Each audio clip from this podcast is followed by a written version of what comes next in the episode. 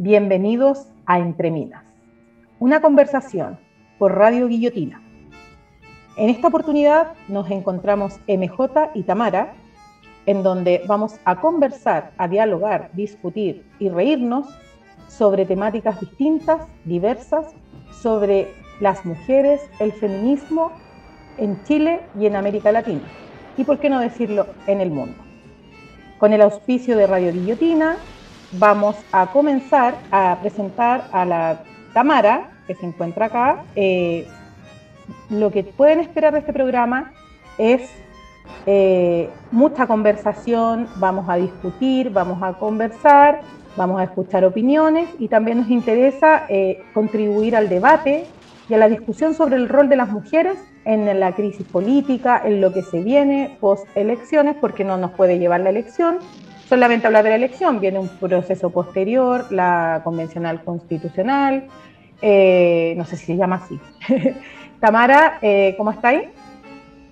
Hola María José, bien, hola a la gente también, al espacio y repetir, digamos, o reiterar lo que tú dijiste, que este pretende ser, digamos, un momento de crítica, de crítica también dentro del género, por ese, de ahí su nombre, eh, sin embargo, hay que rescatar, digamos, que la crítica no tiene que ver con una, con una connotación peyorativa, sino más bien que sirva para que el movimiento de mujeres avance.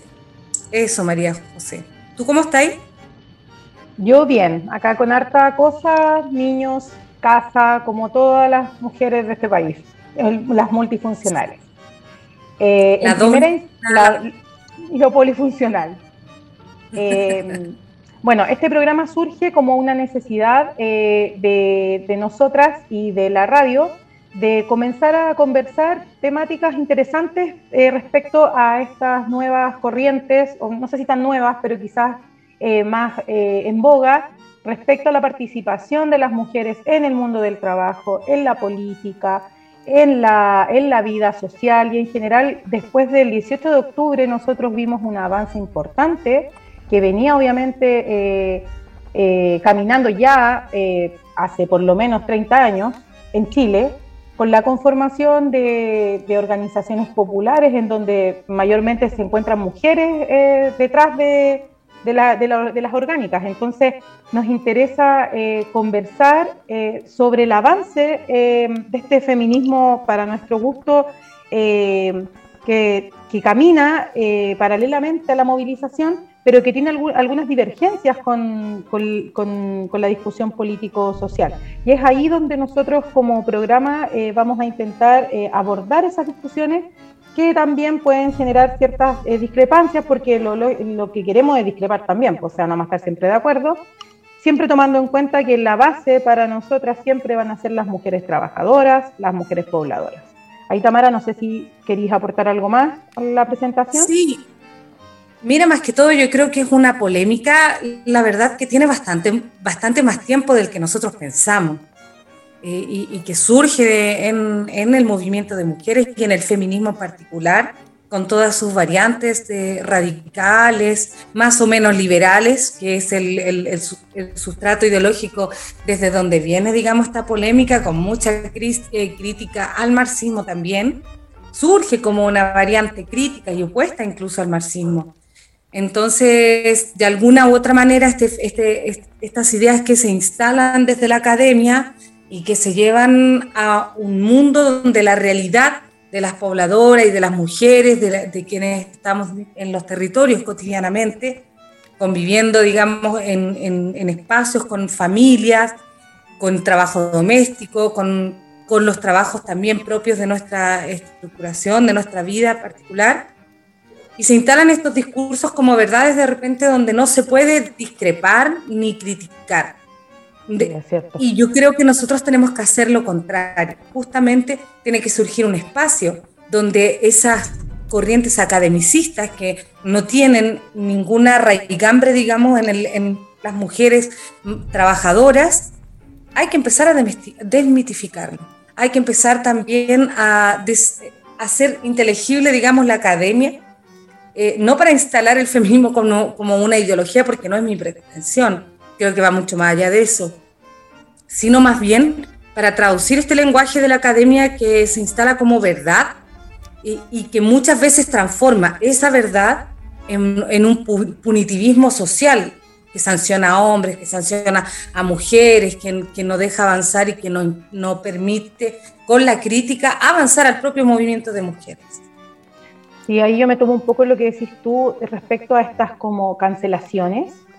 En el fondo, situar estas, estas estos como estrategias punitivas, sobre todo, eh, me parece a mí que más orientado al tema de los hombres. O sea, hoy día me parece que los compañeros se sienten no invitados a discutir sobre el feminismo, sino que se sienten amenazados, eh, porque las discusiones políticas son duras, son a veces súper duras en términos de, quizás también eh, tiene que ver como con el lenguaje, con la fuerza, con el ímpetu, pero los compañeros se restan estas discusiones, hombres, eh, y algunas compañeras también porque se sienten amenazados de ser funados, de ser cancelados, eh, que son estrategias en el fondo propias de, también de una política completa de justicia social que no está a la altura también de responder a las demandas, quizás a las, micro, a las, a las demandas históricas, por ejemplo, la violencia de género, que es algo que existe y nadie podría decir que no existe. El tema es de dónde parte la violencia de género, cómo se genera, qué condiciones estructurales están dadas eh, para que ocurra la violencia de género. Eh, y aún así a mí me parece que no hemos sido capaces de invitar a los compañeros, a los varones, eh, y me refiero a los varones, a los, yo me refiero a, lo masculino, ¿cachai? Eh, a, entender eh, y a, procesar y hacer suya demandas que quizás pueden ser, por ejemplo, el tema de la maternidad, que un compañero podría estar perfectamente involucrado en su tema paternal, pero hay cosas que tienen que ver, por ejemplo, la violencia obstétrica, que existe, en Chile existe, está documentada, pero eh, que se sientan todavía como pisando huevos. Y a mí eso me genera como, me, da como, me da como pudor un poco porque yo necesito que, yo al menos como compañera, eh, como madre de un varón, también necesito que, ellos como que comprendan y hagan propia eh, mi, mi, mi, mi, dolores o mi, no sé, mis sensaciones respecto al mundo eh, del trabajo, del, de la política, y cuando los, los, excluimos, lo que, lo que ocurre es que en el fondo se restan. Y, vamos quedando como solas en ese caminar. No sé si te estáis de acuerdo.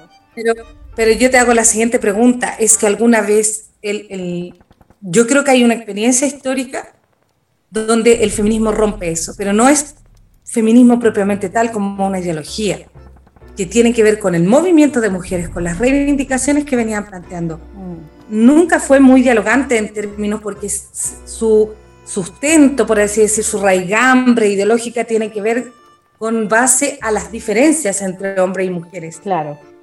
Entonces, estos términos que vienen, eh, incluso surgieron, digamos, algunas corrientes de llamarse en, aquellos años 60, 70, desde la academia, eh, Juliette Mitchell, toda esta gente, ¿cierto? Empiezan a instalar esta especie de, feminismos que fueran un poco más dialogantes, entonces le llamaban como feminismos, em, feminismo de clase, feminismo de distintos tipos, digamos que el feminismo radical.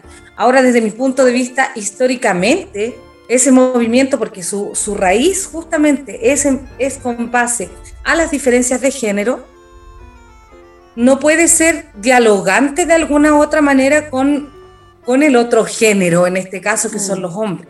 ¿Te fijas? O sea, ¿cuándo se rompe eso? Desde mi punto de vista, la revolución rusa fue capaz de romper aquella particularidad o aquel encierro del programa de mujeres, porque no fue planteado como una reivindicación feminista propiamente tal, fue planteado, digamos, como un programa de la mujer inserto en un proyecto de clase. Entonces, ahí te quiero hacer el alcance, Tamara, para que no te... en ese punto preciso, cuando tú planteas eh, esto de, la, de una contradicción que, las feministas hoy día eh, ven en el marxismo. ¿Cómo, ¿Cómo, lo ves tú ahí, tú que, te, tú que tienes un poco más de, de, experiencia en el tema teórico? ¿Cómo lo ves tú? Eh, ¿cómo, ¿cómo, podríamos en el fondo, eh, no, sé si evaluar, no es la palabra evaluar, vamos a poner la musiquita.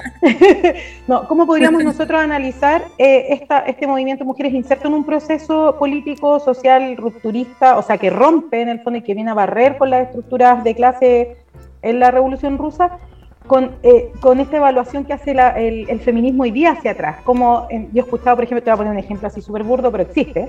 Cuando dicen, bueno, Marx no habló de las mujeres, Lenin no habló de las mujeres, y yo recuerdo perfectamente que en el Estado y la Revolución, en el texto del Estado y la Revolución de Lenin, hay un, no, no lo tengo acá, debería haberlo traído, eh, hay dos o tres páginas eh, donde, donde Lenin, eh, el discurso es orientado hacia las mujeres trabajadoras, entonces, ¿qué es lo que falta? Lectura, falta sincronía con el movimiento popular, comprender el proceso de las mujeres trabajadoras, ¿qué falta ahí con esa desconexión tan grande y con la poca comprensión de ese proceso con las mujeres dentro.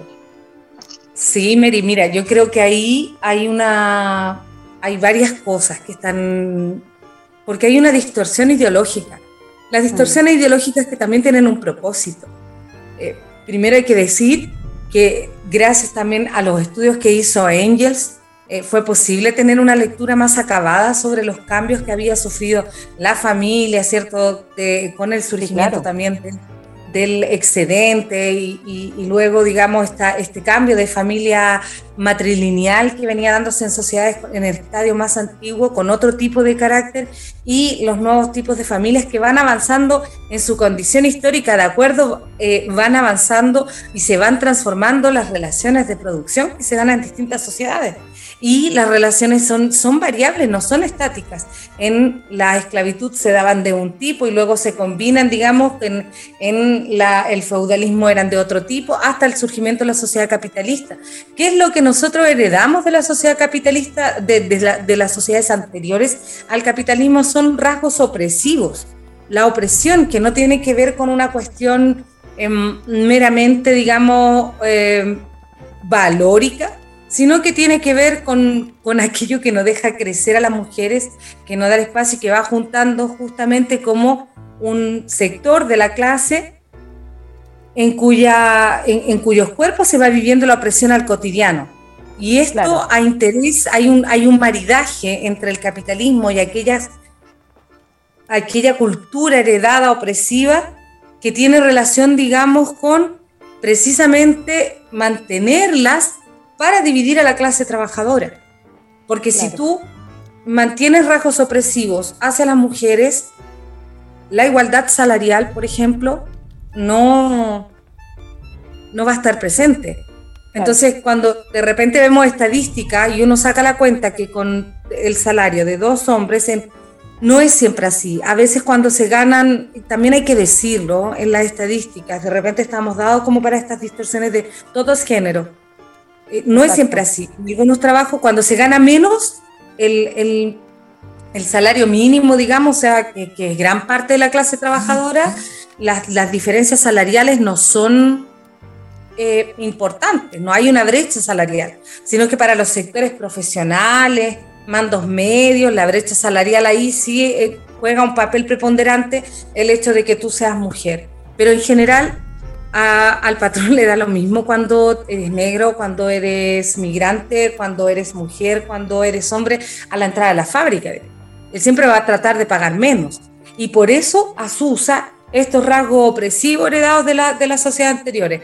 Entonces, de los estadios de sociedad anterior, y ahí surgen como, varias polémicas, MJ. Por eso te la, eh, yo creo que hay que situarse en el momento de las polémicas que surgen dentro del propio movimiento de mujeres cuestiones como la instalación ideológica de ideas como el patriarcado, que además tienen un sustento hecho por eh, Engels en una primera instancia, digamos, con, un cuerpo teórico bastante interesante, el estudio con base a Morgan y, otros eh, sociólogos de la época, digamos, donde empiezan eh, empieza a estudiar conjunto con Marx también en, un tiempo, en un primer momento, no se podían explicar el rol de la mujer dentro porque no había una, una división sexual del trabajo, perdón, existía la división sexual del trabajo, lo que no existía, digamos, era una entrada masiva de las mujeres en, claro.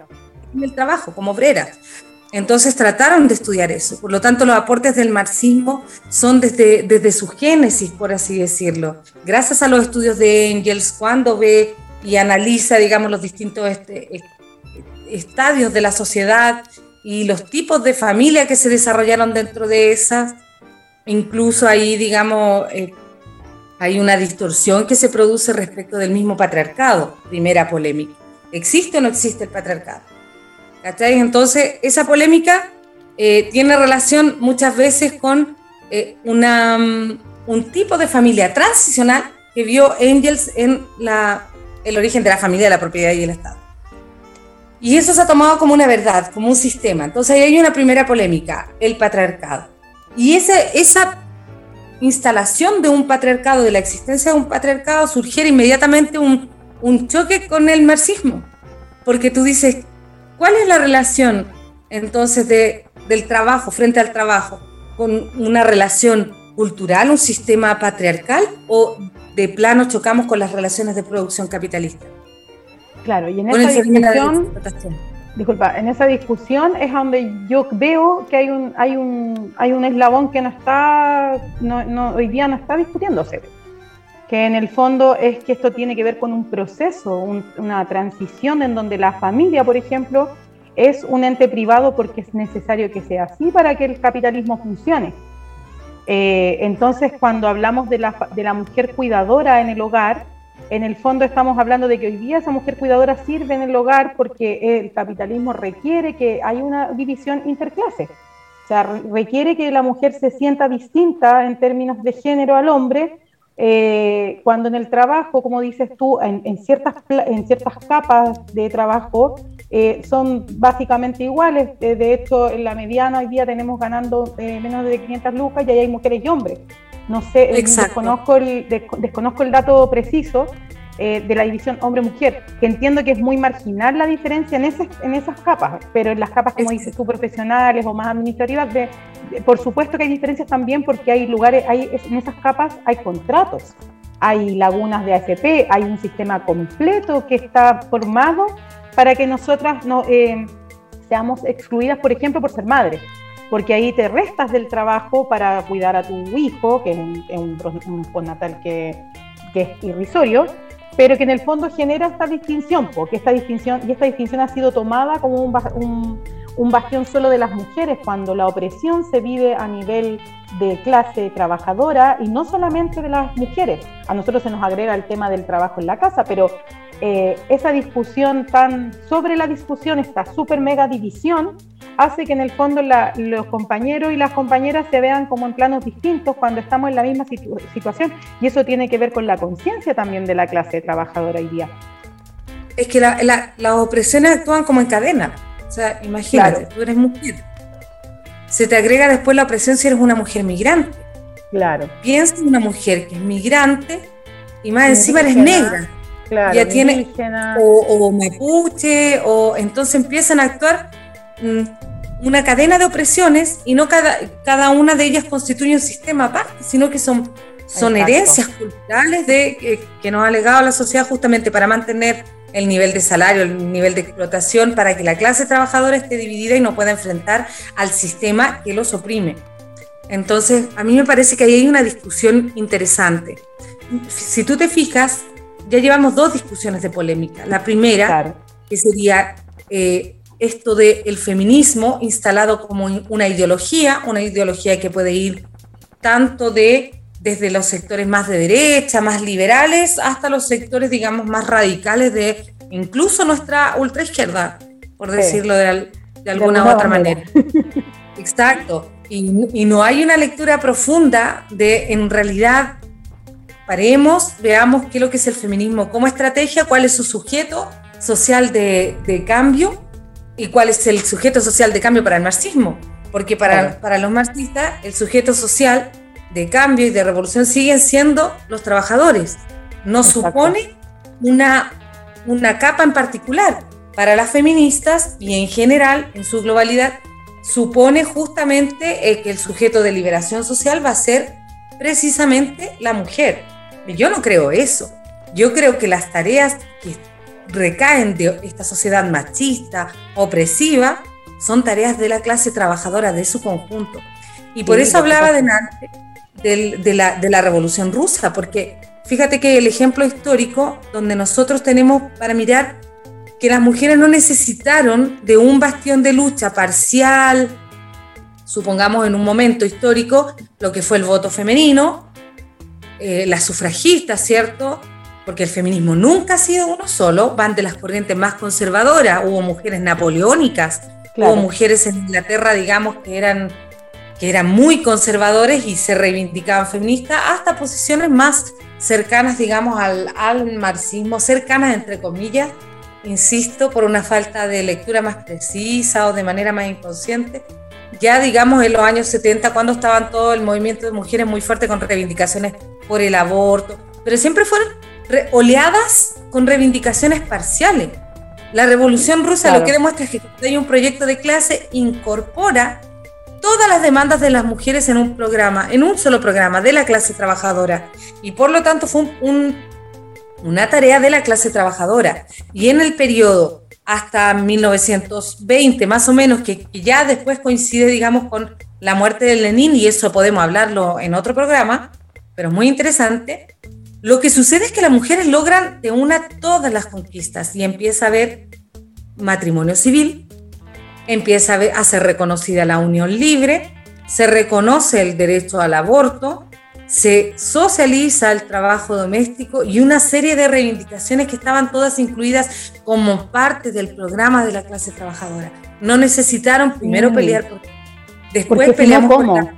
Si no, ¿cómo? es la pregunta que, que, me surge a mí y que te hice al inicio es como, con todo esto que tú dices, que me parece muy congruente en términos eh, de análisis histórico también, que es importante que, que las personas que nos están escuchando sepan que esto también eh, es importante mencionar, esta, hay gente que dice, no, es que fue hace tanto tiempo, es que es muy importante, porque hoy día estamos viviendo un proceso post-18 de octubre, en donde estas reivindicaciones eh, feministas, para mí por lo menos, desde mi mirada eh, clasista, han, han sorteado o han han levantado un polo de, discrepancia con la lucha político-social de los trabajadores, porque pareciera ser que es distinta.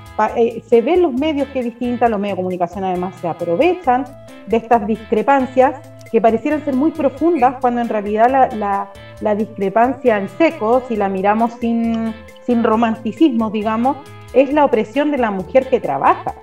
Eh, es, la, es, la, opresión de la mujer que está, que está cumpliendo multifuncionales roles, pero que finalmente no es la Evelyn Matei, eh, no es la señora Falabella, la señora Solari, porque esa persona no, no tiene una, no siente en, su, en sus hombros la opresión de la clase, o sea, no vende su fuerza de trabajo, ella roba la fuerza de trabajo. Entonces, Peor aún, son opresoras. son opresoras y en el fondo cuando aparece todo este como el abrazo a, los pacos y a las pacas en la calle y todo está como que parecieran ser como eh, anécdotas que a mí me parecen así impresentables, uno dice, eh, ¿dónde se perdió este análisis? ¿O cuándo, o, cuándo, eh, o, o, para qué este análisis no se hace? ¿O con qué intención este análisis no se, no se genera en las capas yo diría más intelectuales o más de avanzada izquierda, un poco más vanguardista o, quizás más estudiada, eh, ¿dónde está ese eslabón que no permite realizar esta, esto que estamos conversando de, incluir en un programa de, trabajadores estas demandas? Yo no creo que, los hombres o los, varones, los, compañeros, lo hagan como excluirlo porque no les parece bien, sino que siento que eh, se da tal disgregación que, ellos se sienten ajenos a, las conversaciones. Y eso me parece muy grave para la unidad. Sí, dale. Tú nombraste una cosa estratégica que a mí me parece muy importante, que tiene que ver con la evolución histórica. Mm.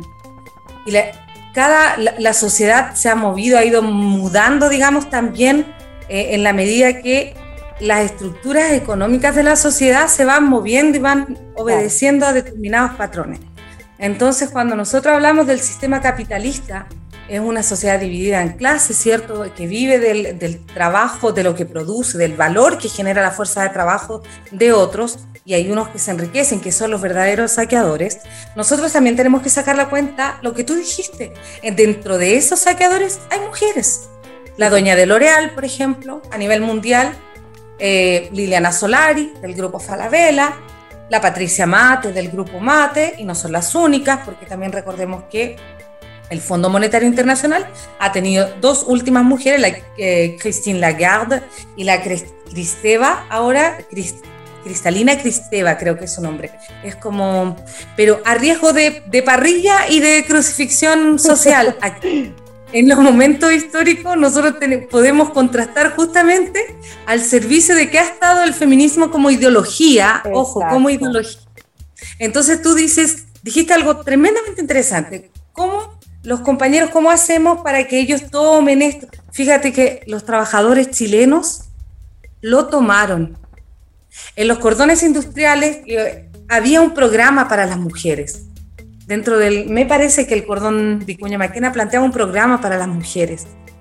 La, la, socialización del trabajo doméstico que tenía que ver con la construcción de guarderías, de, de comedores populares, había todo un programa para la mujer, despenalización del aborto.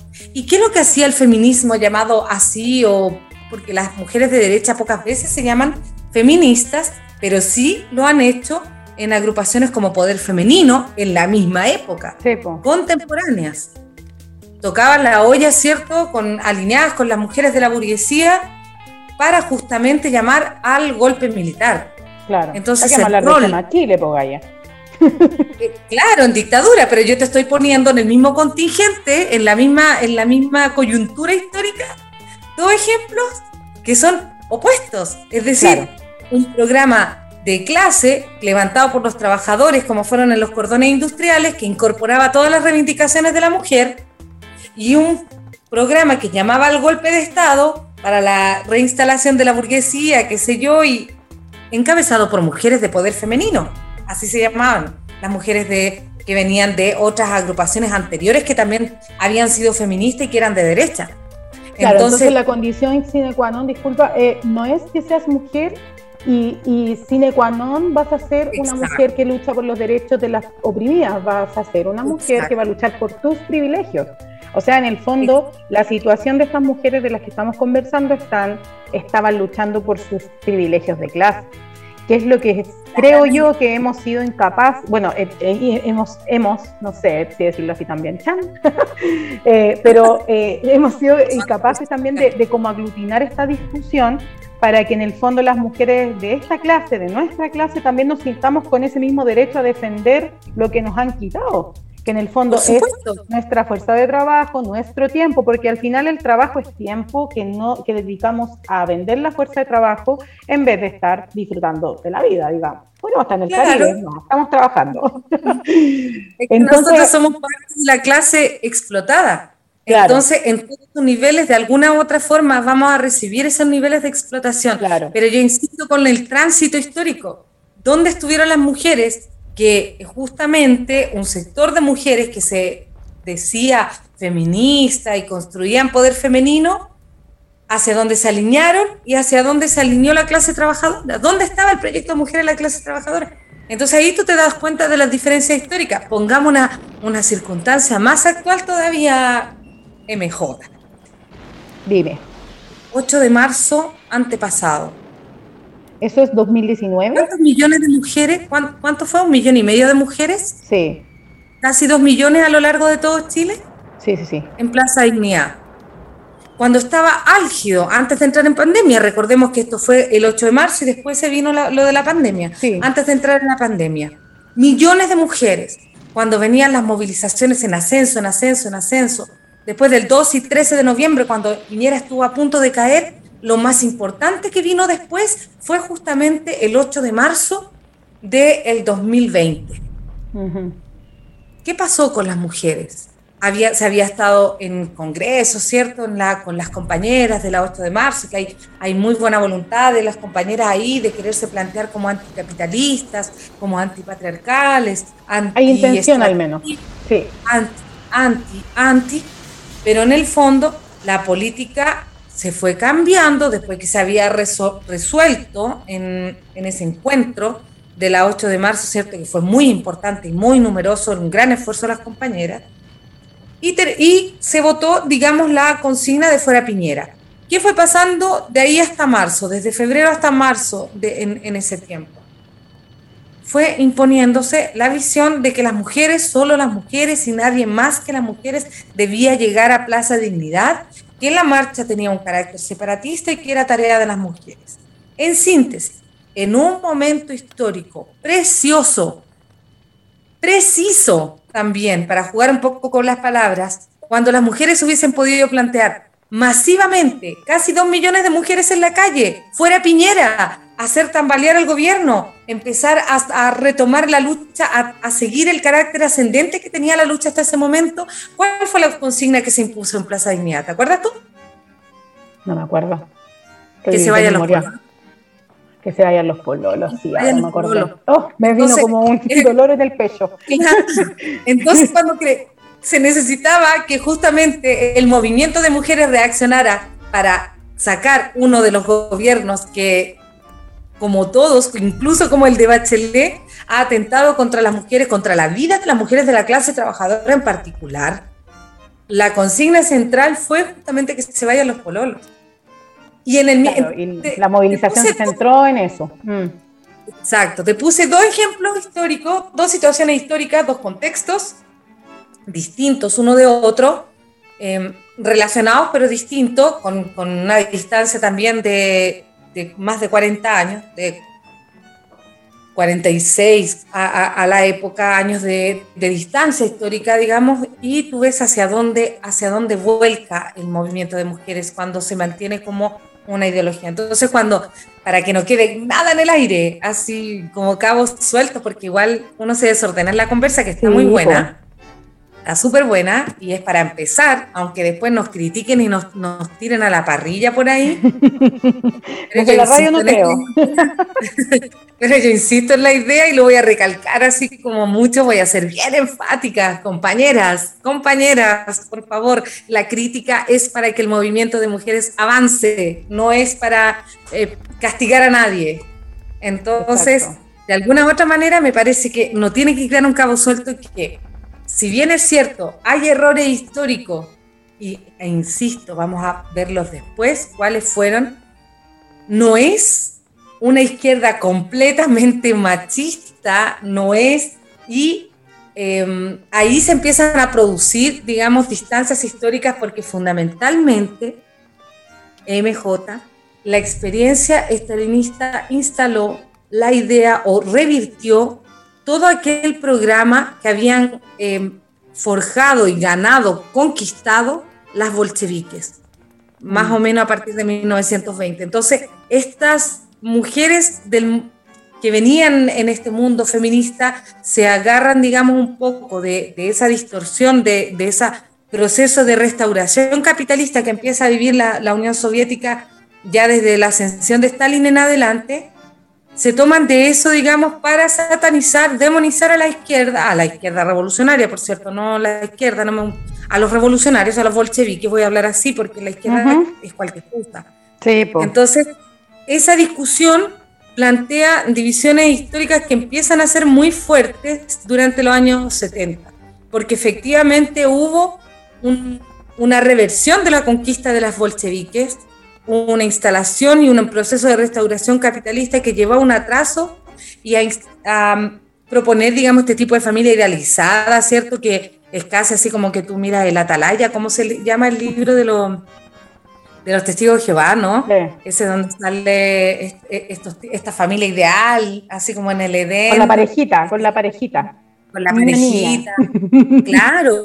Y, fue tomado así con, con un ícono, digamos, estalinista, era una política de reversión. Se volvió a penalizar el aborto, se volvió a penalizar la homosexualidad. Fíjate que sea, un retroceso brutal respecto al avance que se había dado hasta el, hasta o sea, en el inicio de la Revolución Rusa. Todo un retroceso. Todo un retroceso. Y estaba pensando, Tamara, disculpa, que igual parecieran ser como avances culturales y no, pues tienen que ver con, parecieran ser o se quieren vender como, estaba pensando en el tema del 8 de M, del tema del aborto libre y todas estas cosas que son como, parecieran ser reivindicaciones eh, de, de, facto, de, de, actos, de una acción que un individuo va a realizar, pero eh, son, son, más que eso, son más que discusiones culturales, tienen que ver cómo, cómo se reproduce la sociedad de clases al final. Exacto. cuando hay ese, ese retroceso, en el fondo lo que genera es que vuelva, vuelvas a restaurar o a poner en un statu quo una movilización que venía de avanzada de, de las mujeres trabajadoras. Estaba pensando en eso mientras yo se me disperso, tú sabes. Claro. Entonces, para, justamente cerrar el, el, el, cabo que habíamos dejado suelto ahí, porque yo también se me dispersa si eso no, no pasa. pasa. Tenemos capacidades múltiples. Estamos todos funcionales. Sí. Entonces, para, ir, que no quede nada suelto, eso fue caldo de cultivo, digamos, para que corrientes más radicales dentro de esta, de esta izquierda, así más eh, precisamente radical, que yo, hay muchas corrientes políticas que en realidad no son muy pegadas al marxismo, sino que son de plano liberales. El feminismo tiene su raíz bien en, el liberalismo. Entonces, esta, estas corrientes, digamos, fue caldo de cultivo para plantear que esta distorsión ideológica incluso de que Marx nunca se preocupó de... A ver, una vez había Cancelemos a Marx. Yo me acuerdo que en algún momento leí en internet que decía, hay que cancelar a Marx hay que cancelar a, no sé, Chopin, vamos a cancelar a Beethoven. Entonces, todos los que no, no hablaron de la mujer, así, vamos a cancelarlos porque no se dieron cuenta de que la mujer era importante. Me parece súper poco práctico. Pero además no tiene un sustento real, porque el mismo Marx lo aborda en El Capital, en Yelsas, el estudio en el origen de la familia de la propiedad privada y el Estado. Eh, son muchos, incluso cambios que ellos vivieron dentro de la misma evolución del pensamiento que tuvieron de cómo ubicar el problema de las mujeres teóricamente. También es un desarrollo teórico producto del momento histórico en el que estáis viviendo. O sea, no es como, a mí se me ocurre siempre la discusión como que Marx hubiese hablado de las computadoras y no existían. O sea, las mujeres existían, pero su rol en la sociedad de producción era distinto al que tenemos hoy día. y, no y el capitalismo tampoco se mantiene estático eh, no, ¿me entiendes? estaba pensando, las relaciones se van moviendo. O sea, en un momento el capitalismo nos encerró en la esfera del hogar cuando necesitó el, el ejército de reserva, ¿cierto? Para, para, empezar a producir. Es que ahí era el que te quería comentar sobre la entrada del mundo de la mujer al trabajo. Yo siempre estoy hablando del, del quiero que la, gente que nos está escuchando sepan que yo siempre voy como agarrando lo que dice la Tamara, porque la Tamara es seca, entonces yo voy como agarrando, estaba pensando por ejemplo en el tema de las pastillas anticonceptivas, que, que tiene como, la desnudez de esto es que al final la entrada del mundo, de la mujer al mundo del trabajo va de la mano con la supresión de la natalidad, o sea, en el fondo que tú puedas controlar el no tener hijos también te da una posibilidad de entrar al mundo del trabajo eh, sin la preocupación de tener un, eh, un, bebé que cuidar en el hogar o hijos o no sé qué. Entonces se vende toda esta cuestión como de, de la anticoncepción, bueno, por allá, por, por, la, por los hippies y toda esta gente, que en el fondo es una lucha liberal, claro, los 70, ¿cachai? Que es, una, es un planteamiento liberal, no estoy diciendo que no considere correcto que las mujeres nos desarrollemos, ojo ahí, lo que estoy diciendo es que también el desarrollo de la pastilla tiene que ver con la entrada, o sea, necesitamos más mano de obra para reconvertir posguerra. Eh, después de la, de la Segunda Guerra Mundial, eh, se tenía que reconvertir también la industria, o sea, ya no podía ser la industria la guerra, sino que había que generar autos, servicios, eh, etcétera, y no era suficiente, pensemos que la población masculina había muerto toda en la guerra, entonces, o, sea, su gran parte había fallecido, digamos, en la guerra, en la Segunda Guerra Mundial, entonces para reconvertir en el fondo la industria necesitábamos mano de obra, y ahí indistintamente si eran hombres o mujeres. Estaba pensando en eso, estaba pensando en la pastilla, en todas estas luchas. Y Marx se preocupa de eso. Marx se preocupa y lo estudia en el Capital y dice que el problema no es, digamos, de, esta, de, la imposición del padre, el problema es cuando la mujer, porque las mujeres y los niños para Marx eh, son ejército de reserva.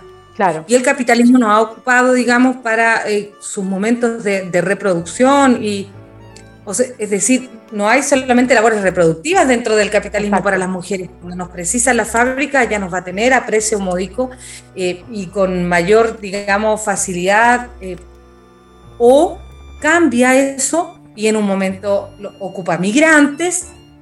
Exacto. Ideológicamente después ya cuando empieza el tema de romperse, niños, ¿cierto? Y empieza a regular esto. Y en las regulaciones es que vienen estas ideas como media fascista, ¿cierto? Eh, la, idea de la zanja, la idea del muro en Estados Unidos, que son discursos absolutamente falsos. La única intención que tienen, porque quien estimula las migraciones muchas veces son justamente las políticas públicas, acá una política de, de la mano con los municipios, con ciertas ONGs que recibían recursos para atraer a migrantes por favor, para mí yo no tengo ningún problema, los trabajadores no tenemos patria, no tiene que ver con eso, estamos analizando de cómo justamente el capitalismo tiene esta facilidad para, si hoy día no tiene mujeres disponibles o nos faltan niños, que sé yo, trae mano de obra de afuera. Pues la, o se rebaja la edad de los niños para entrar a trabajar. Claro, eso no hay como, no hay una moralidad para ingresarlo. Claro, y finalmente estas estas medidas mentirosas, la idea de la zanja, de que regulemos la migración, son todas medidas que no tienen ningún otro objetivo que asusar la división entre los trabajadores para que un migrante pueda ganar lo mismo que una mujer y lo pueda ganar lo mismo que cualquier chileno. Exactamente. Son ideas que van... Sí, no, dale, dale, perdón. Es que me acordé, me acordé de la teoría del centro periferia, que en el fondo, obviamente las personas que migran, eh, las mujeres, los migrantes en general, migráis por un... Por, eh, la, migración es un derecho de las especies para seguir sobreviviendo, desde el pajarito hasta los humanos. Entonces, eh, cuando, cuando decís eso de la migración, claro, no puede migrar la persona o, genera, o tratan de generar como esta división, pero bueno, los capitales se mueven, las remesas de, de Estados Unidos, cuando los mexicanos trabajan y mandan su plata, la tienen que ingresar a bancos de Estados Unidos y la remesa, es una economía paralela. Creo que representa en, el PIB de, Estados Unidos es como un tercio, mira, no sé la cifra exacta, ah, me parezco a morir, pero eh, representa una gran cantidad de plata que el mexicano toma como dólares y lo pone en la banca estadounidense y esa plata se transforma en dólares en, México. Entonces, es, es una gran mentira que, el, capital, el, que el capitalismo se preocupe del obrero, así como hoy es mujer, hoy es hombre, oye, pobrecito, eh, va a generar las, las, condiciones para seguir metiendo fuerza de trabajo precarizada, mal remunerada, porque también mantenernos así, mantenernos en una situación constante de angustia, nos le permite también la vulneración, lo vulnerable que estamos, con una un código del trabajo que vale hongo, en el fondo genera que tú vayas a trabajar igual, aunque estés para la embarrada, y vayas. Entonces, eso es un problema de la clase trabajadora. No, es un, no le pasa solo a las mujeres. Entonces, ahí te encuentro mucha razón con el tema que tú decís de que el capitalismo se adecua. Y por eso a mí me cuesta harto también hacer las lecturas respecto a la crisis del capital, porque tiene tanto nivel de es tan adaptativo que al final logra en una gran revuelta en Chile, bueno, con, un, con una mano de obra menor considerando otros países grandes latinoamericanos, estamos hablando de 11 millones de trabajadores, 15 millones quizás, eh, pero logra adecuarse y, logra y logran eh, como enderezarlo para que no explote con todas estas artimañas, con todas estas reuniones, con todos estos 15 de noviembre y todo lo que queramos, pero finalmente eh, siempre va a buscar el acomodo para seguir existiendo, ¿cachai? Entonces, eh, cuando tú mencionas el tema de, las mujeres obreras, em, de los años, después de la Revolución Rusa y todo este tránsito histórico de la reversión, un poco después de la llegada al poder de, Stalin, y bueno, la guerra, y, que los hombres mueren en la guerra, y, todo esto tiene que ver también a los que nos están escuchando para que entendamos un poco que el avance también de, las ideas de las mujeres en la política eh, es muy antigua. No es que nosotros ahora queramos opinar, sino que, eh, me da risa porque como que nosotras somos súper eh, opinantes, ¿cachai? Tenemos como opinión para todo, eso me dicen a mí siempre, sí, hablan de todo. Pero también da, a mí lo que me preocupa y era el tema del cabo suelto que decías tú, que cómo en el fondo amalgamar o, o aglutinar lo que ese eslabón que no está hecho hoy día y que no está en ningún documento, al menos yo los documentos que leo de, la, de las compas feministas más, más liberales, eh, no hay un análisis profundo de las estructuras de clase. Sienten, yo pienso que es como susto. Hay como un miedo a reconocer la clase obrera, ¿cachai? Claro, es que porque su sujeto de, de cambio, de llevar adelante un proyecto, es justamente la mujer y no es un proyecto de clase. Pero nosotros hemos visto por condiciones históricas incluso que la emancipación total de la mujer es imposible en una sociedad que produce esta miseria socializada. A nosotros los únicos derechos van a ser los derechos para equiparar el nivel de explotación con los hombres. Y ahí tenemos un desglose que hacer. O sea, nivelar para abajo. Nivelar para abajo y, y, podemos ver justamente esta idea, tercera polémica, ya llevamos el patriarcado, el feminismo. Vamos a dejar ahora la día porque para no ocurrir a la gente y para que vuelvan a ver a escucharnos a la próxima, vamos a dejar la tercera. Yo estoy dejando para adelante, estoy solamente ah, visualizando y digo que no las vamos a abordar ahora. Es que Tercera polémica, 12 horas acá. La remuneración del trabajo doméstico.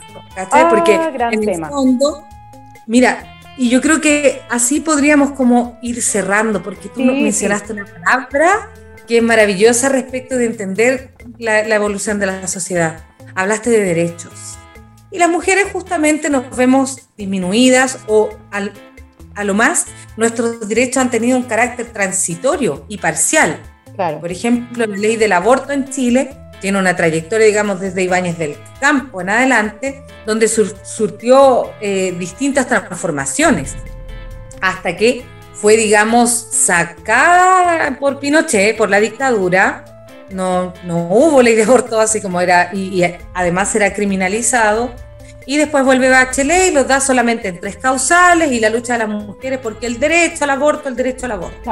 Y el derecho de todos tenemos derecho de los migrantes. Y el derecho, sí, es cierto, debiésemos tener derechos, debiésemos, sería lo, lo esperable. Pero en una sociedad capitalista, incluso en esta sociedad que se mueve con, con este régimen de la democracia eh, burguesa, ¿cierto? Que, que, surge ya ahí en, en, la época de la Revolución Francesa y se dan estos derechos del de el hombre.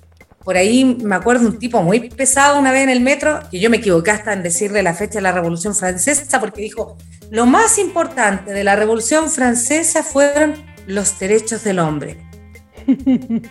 Yo decía, Sí, claro, o sea, como un, como un, cartón que puede decir todo hombre tiene derecho. Ahí hay una polémica histórica primero, porque surgen los que dicen, y los derechos de las mujeres, como de Gouges, ¿cierto? Que toma esto de Condorcet, que había dicho, aquí faltan los derechos de las mujeres, pongámoslo, y ella lleva esa lucha en adelante dentro de una sociedad. ¡Wow! De una democracia burguesa, la, una de la democracia universal, Francia y, la Revolución Francesa, libertad, igualdad y fraternidad, y resulta que a la larga se, restablecen, se quitan los derechos que, habían conquistado algunas mujeres, ¿cierto? Y la misma de Gouges termina siendo decapitada. Entonces nosotros decimos por una parte ya, los derechos de algunos, sí, ahí quedó una tarea pendiente que esta burguesía eh, que a nivel mundial se, veía revolucionaria en ese momento, ¿cierto? No fue capaz de completar aquella tarea. Entonces quedaron derechos pendientes.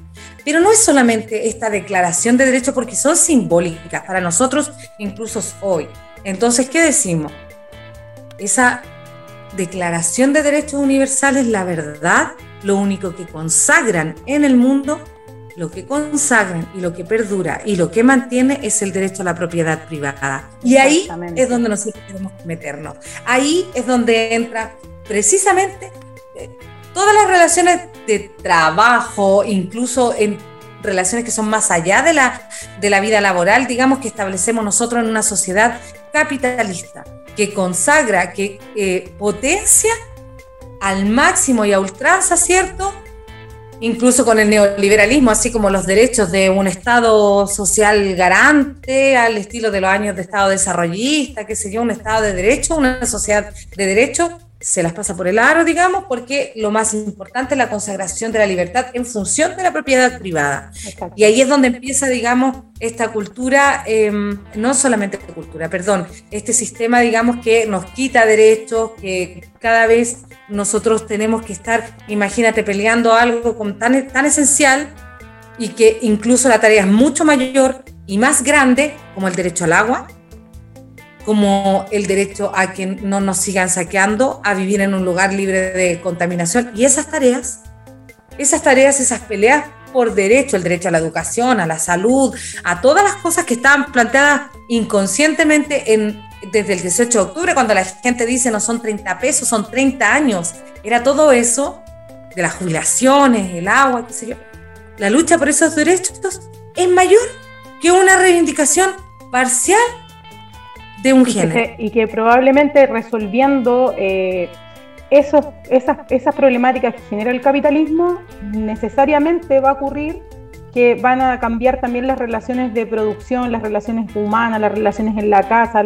En el fondo eh, es como eh, subvertir un poco la, también el análisis, porque en el fondo partir desde, desde la lucha de la mujer en un espacio que más encima se genera de forma como privada, porque lo que decías tú de la, de la marcha, de que se vayan los pololes, de que se vayan y no sé qué, pero convengamos que la pirámide demográfica somos 50 y 50, entonces si se van quedamos 50 y a 50 acribilladas, 50 aplastadas por la represión, 50 aplastadas por el vivo el trabajo, entonces al final tenéis mucha razón en eso, o sea, eh, al final, eh, ¿dónde, ¿de dónde parte la conversación y dónde debería partir la conversación para nosotras como mujeres trabajadoras? ¿Cachai? Me quedé claro, es que ahí, ahí es donde enganchamos nosotros la, en, en, las polémicas, en lo que hay que discutir. ¿Necesitamos un proyecto de clase o necesitamos un proyecto de género? Exacto. Ahora, yo te, me voy a poner abogada del diablo y voy a preguntarte, eh, porque también lo he escuchado y, también leo harta como eh, discusión en Twitter o incluso en las familias de uno también se da, ¿por qué tendría que ser la una o la otra primero? Eh, no estoy diciendo que yo estoy de acuerdo con esa discusión, estoy diciendo que es una discusión que está, o sea, ¿por qué tiene que ser primero de clase y después de género? ¿O por qué no pueden ser, o sea, debiesen ser caminar en el mismo sentido para nosotras? Pero ¿por qué se hace, por qué hacen aguas estas dos, estas dos posiciones?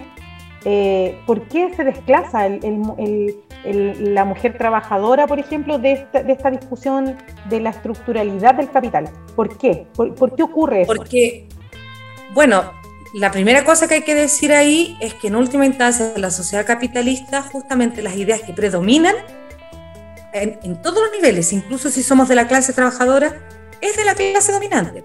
Claro. Entonces, las ideas de la burguesía, la moral de la burguesía, la cultura de la burguesía, eh, se reproduce. a, los, a, los, a las capas de la clase trabajadora, a todas las capas. Entonces, por ejemplo, nosotras siempre hemos sabido que, que, las viejas en las poblaciones, viejas así como queridas, ¿no? Las vecinas, eh, si no van a poner en la parrilla.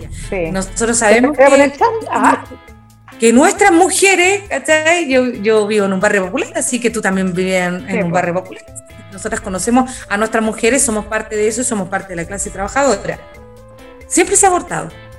las abuelas nuestras, así como el, no sé, por la borraja, eh, la, hoja de, el palo de apio. El palo de apio, una serie de cosas. Entonces, eso siempre se ha abortado y muy para callado. Pero de la boca para afuera, un, gran sector de las mujeres de la población dice, no, abortar es un crimen, porque están reproduciendo justamente lo que pasa o la, ideología que se impone de la clase que domina. Entonces, cuando nosotros nos encontramos en la pobla, de repente a estos cabros que prefieren gastar una polera de 50 lucas, pero que diga Dolce Gabbana, tienen que ver con, con esa emulación con querer imitar, digamos, a la clase que está dominando, porque es el parámetro, el espejo, yo quiero ser como ellos, hay una aspiración ahí.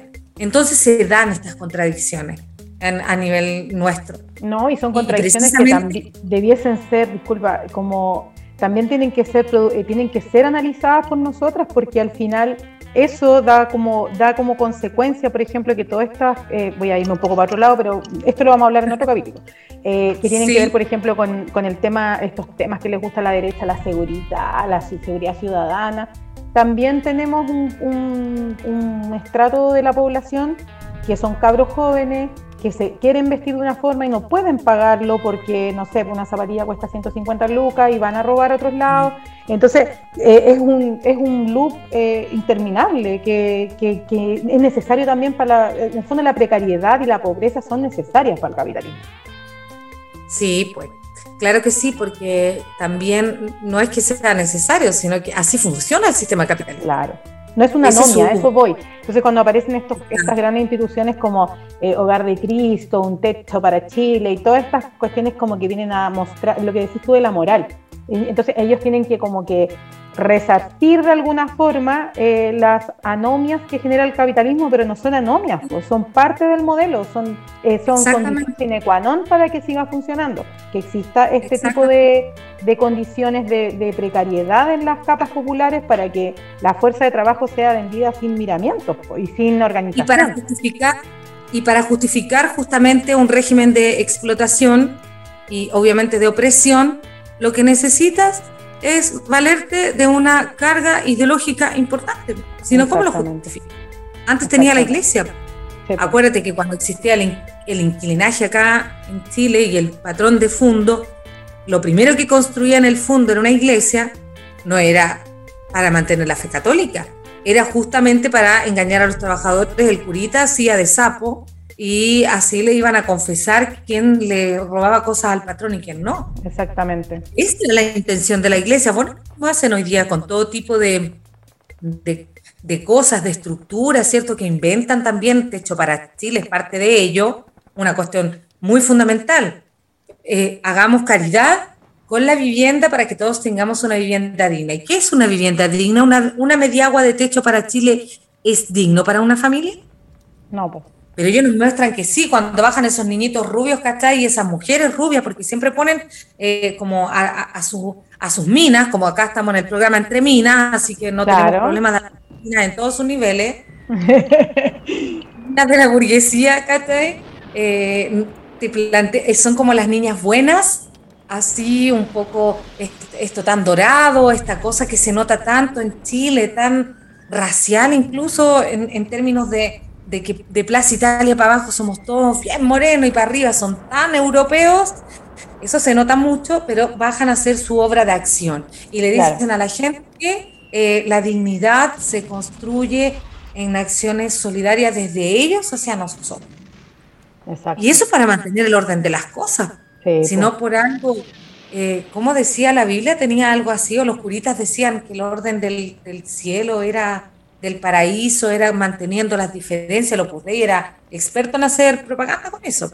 Y el Opus Dei se metió harto en las poblaciones. Y ahí las mujeres de las poblaciones que habían avanzado mucho en dictadura y que justamente en la iglesia habían avanzado con la doctrina social de la iglesia y salían a las protestas, me acuerdo yo, a luchar por lo, por, por, verdad, justicia en contra de la dictadura, que sería una, un movimiento de mujeres precioso en ese momento. Después también fue capturado por esta iglesia que cambia la sintonía, que empiezan a tomarse el Opus Dei, estas iglesias en las poblaciones y empiezan a reinstalar estas ideologías así y que alejó también a muchas mujeres de aquello. Entonces nos encontramos con sectores de mujeres populares que son tremendamente conservadoras. ¿Por qué? Vuelvo a insistir. Mientras exista una, eh, eh, una burguesía las, eh, que, que, nos domina, que nos explota, estos grandes grupos económicos, ¿cierto? estas transnacionales que están ahí, las mujeres vamos a seguir reproduciendo la ideología de ellos. Y son los, que, mm. finalmente la imponen a todos sus niveles, la institucionalizan.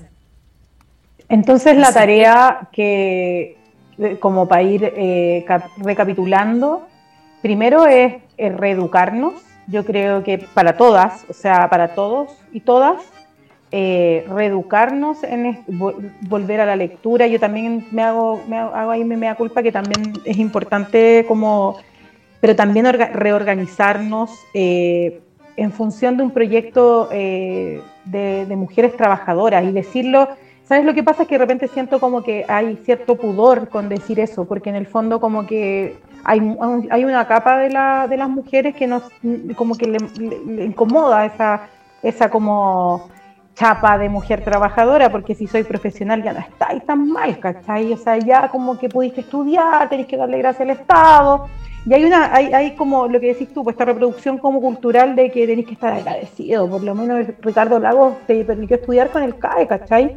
Entonces, hay también como una, una suerte, siento, a nivel y, cultural de, de, conformar, eh, de conformar a las mujeres con que ya, pero tenéis todo lo que queréis, endeudada, a lo mejor pagáis la mitad de tu sueldo en deuda, pero oye, tenéis lo que queréis, ¿cachai? O sea, tu casa, tu auto, como sea, pagado en 260 cuotas, pero existe eh, un, un, un, un, núcleo de discusión que yo siento que está como, eh, está en el pudor, ¿cachai? Como que no no nos abrimos a hablar estas cosas así como tan, tan abiertamente, ¿cachai? Al menos a mí no me pasa, pero lo veo sí en discusiones como con las compañeras que de pronto eh, se sienten un poco como, como amenazadas quizás por decirle, es como decirles de nuevo, oye, vuelva a la población si tú soy pobladora, ¿cachai? Antes de ser cualquier cosa soy pobladora. Eh, pero es una invitación también a las compañeras y compañeros que nos están escuchando de que nosotras eh, como programa Entre Minas eh, creemos, creemos y, estamos convencidas de que el proyecto de las trabajadoras eh, tiene que ser un proyecto de clase, de clase y que aborde todas estas cosas que hemos estado conversando, no solamente los temas de las mujeres, los compañeros también se encuentran en situación de opresión, y también es bueno conversar con la población, hablar con las, eh, las vecinas, las pobladoras, instalar las discusiones. No hay que tener miedo a conversar, no hay que tener miedo a discutir, porque yo siento también que una de las cosas que pasó post 15 de noviembre, con el acuerdo que firmó, eh, con que firmó todo el espectro de la derecha, porque van y todos esos son de la derecha, eh, en el fondo también es como, oye, ya, pues ya tenemos la convención, ¿cachai? No, no es asamblea constituyente, pero tenéis algo. Entonces, siento que también como que quisieron, así como, ¿para qué reclamáis? ¿cachai? Ya sí, ya fue. Y hay, mucha, hay mucho paño que cortar, hay mucho hilo que tejer, eh, hay mucho que decir todavía, porque sabemos hoy día ya tenemos más las cartas sobre la mesa de que la cosa no era tan fabulosa como ya tenían el reglamento redactado, ¿cachai? Los, los rumbo colectivos, que es como el think tank de la, el think tank eh, del Frente Amplio, ¿cachai? Y el Frente Amplio ya no era tan de, no era tan, tan popular, sino que en realidad se cuadró con la, con la élite eh, burguesa.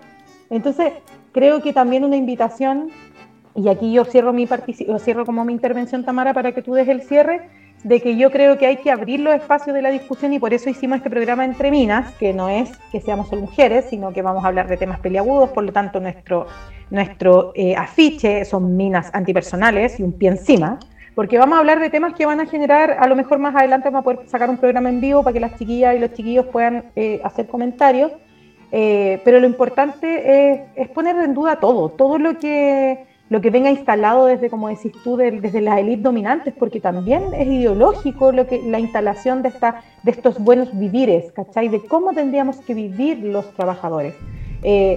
En los casos, por ejemplo, de las viviendas, ¿cachai? Hoy día nadie va a tener casa propia en los próximos cinco años porque no se puede, o sea, tenéis que ganar un millón no sé cuánto, un millón y medio para acceder a una vivienda que vale, no sé, 70 millones y día las casas se fueron a las nubes. Entonces, toda esta, toda esta olla de, ebullición eh, del capitalismo eh, deja mucho que conversar y no se acabó la discusión con la Convención Constitucional, todo lo contrario, yo creo que hay mucho que conversar, mucho que hablar para, ver el, para, para construir el país que, que, queremos y que le queremos dejar a nuestros cabros chicos, eh, a nuestras mujeres, ¿cachai? Así que les dejo invitados a escuchar y dejo el pase a Tamara para que cierre y muchas gracias. Eh, les agradecemos. Fue larguito hoy día porque teníamos que hacer un pruebe de técnico, eh, pero muchas gracias por escucharnos. Eh, sigan a Radio Guillotina en Twitter, en Instagram. Estamos dándole con todo. Tamara. Bueno, para cerrar, nada más decir que para el proyecto, para mí justamente tiene que ver con un proyecto de clase y no de género. Y ahí, ahí mira, como es el lenguaje maravilloso, hay harto paño que cortar. Vean, podemos tomar incluso justamente la coyuntura de la convención, como ah, votan finalmente todas estas corrientes bien progres que se dicen antipatriarcales, qué proyectos tienen para las mujeres de la clase trabajadora, hacia dónde van, con quienes se alinean políticamente dentro incluso de la misma convención. Entonces yo creo que acá este programa justamente quiere instalar esa polémica, reivindico todo lo que dice la MEDI y nosotras mismas incluso estamos dispuestas a terminar guillotinadas en esta, discusión. En la parrilla.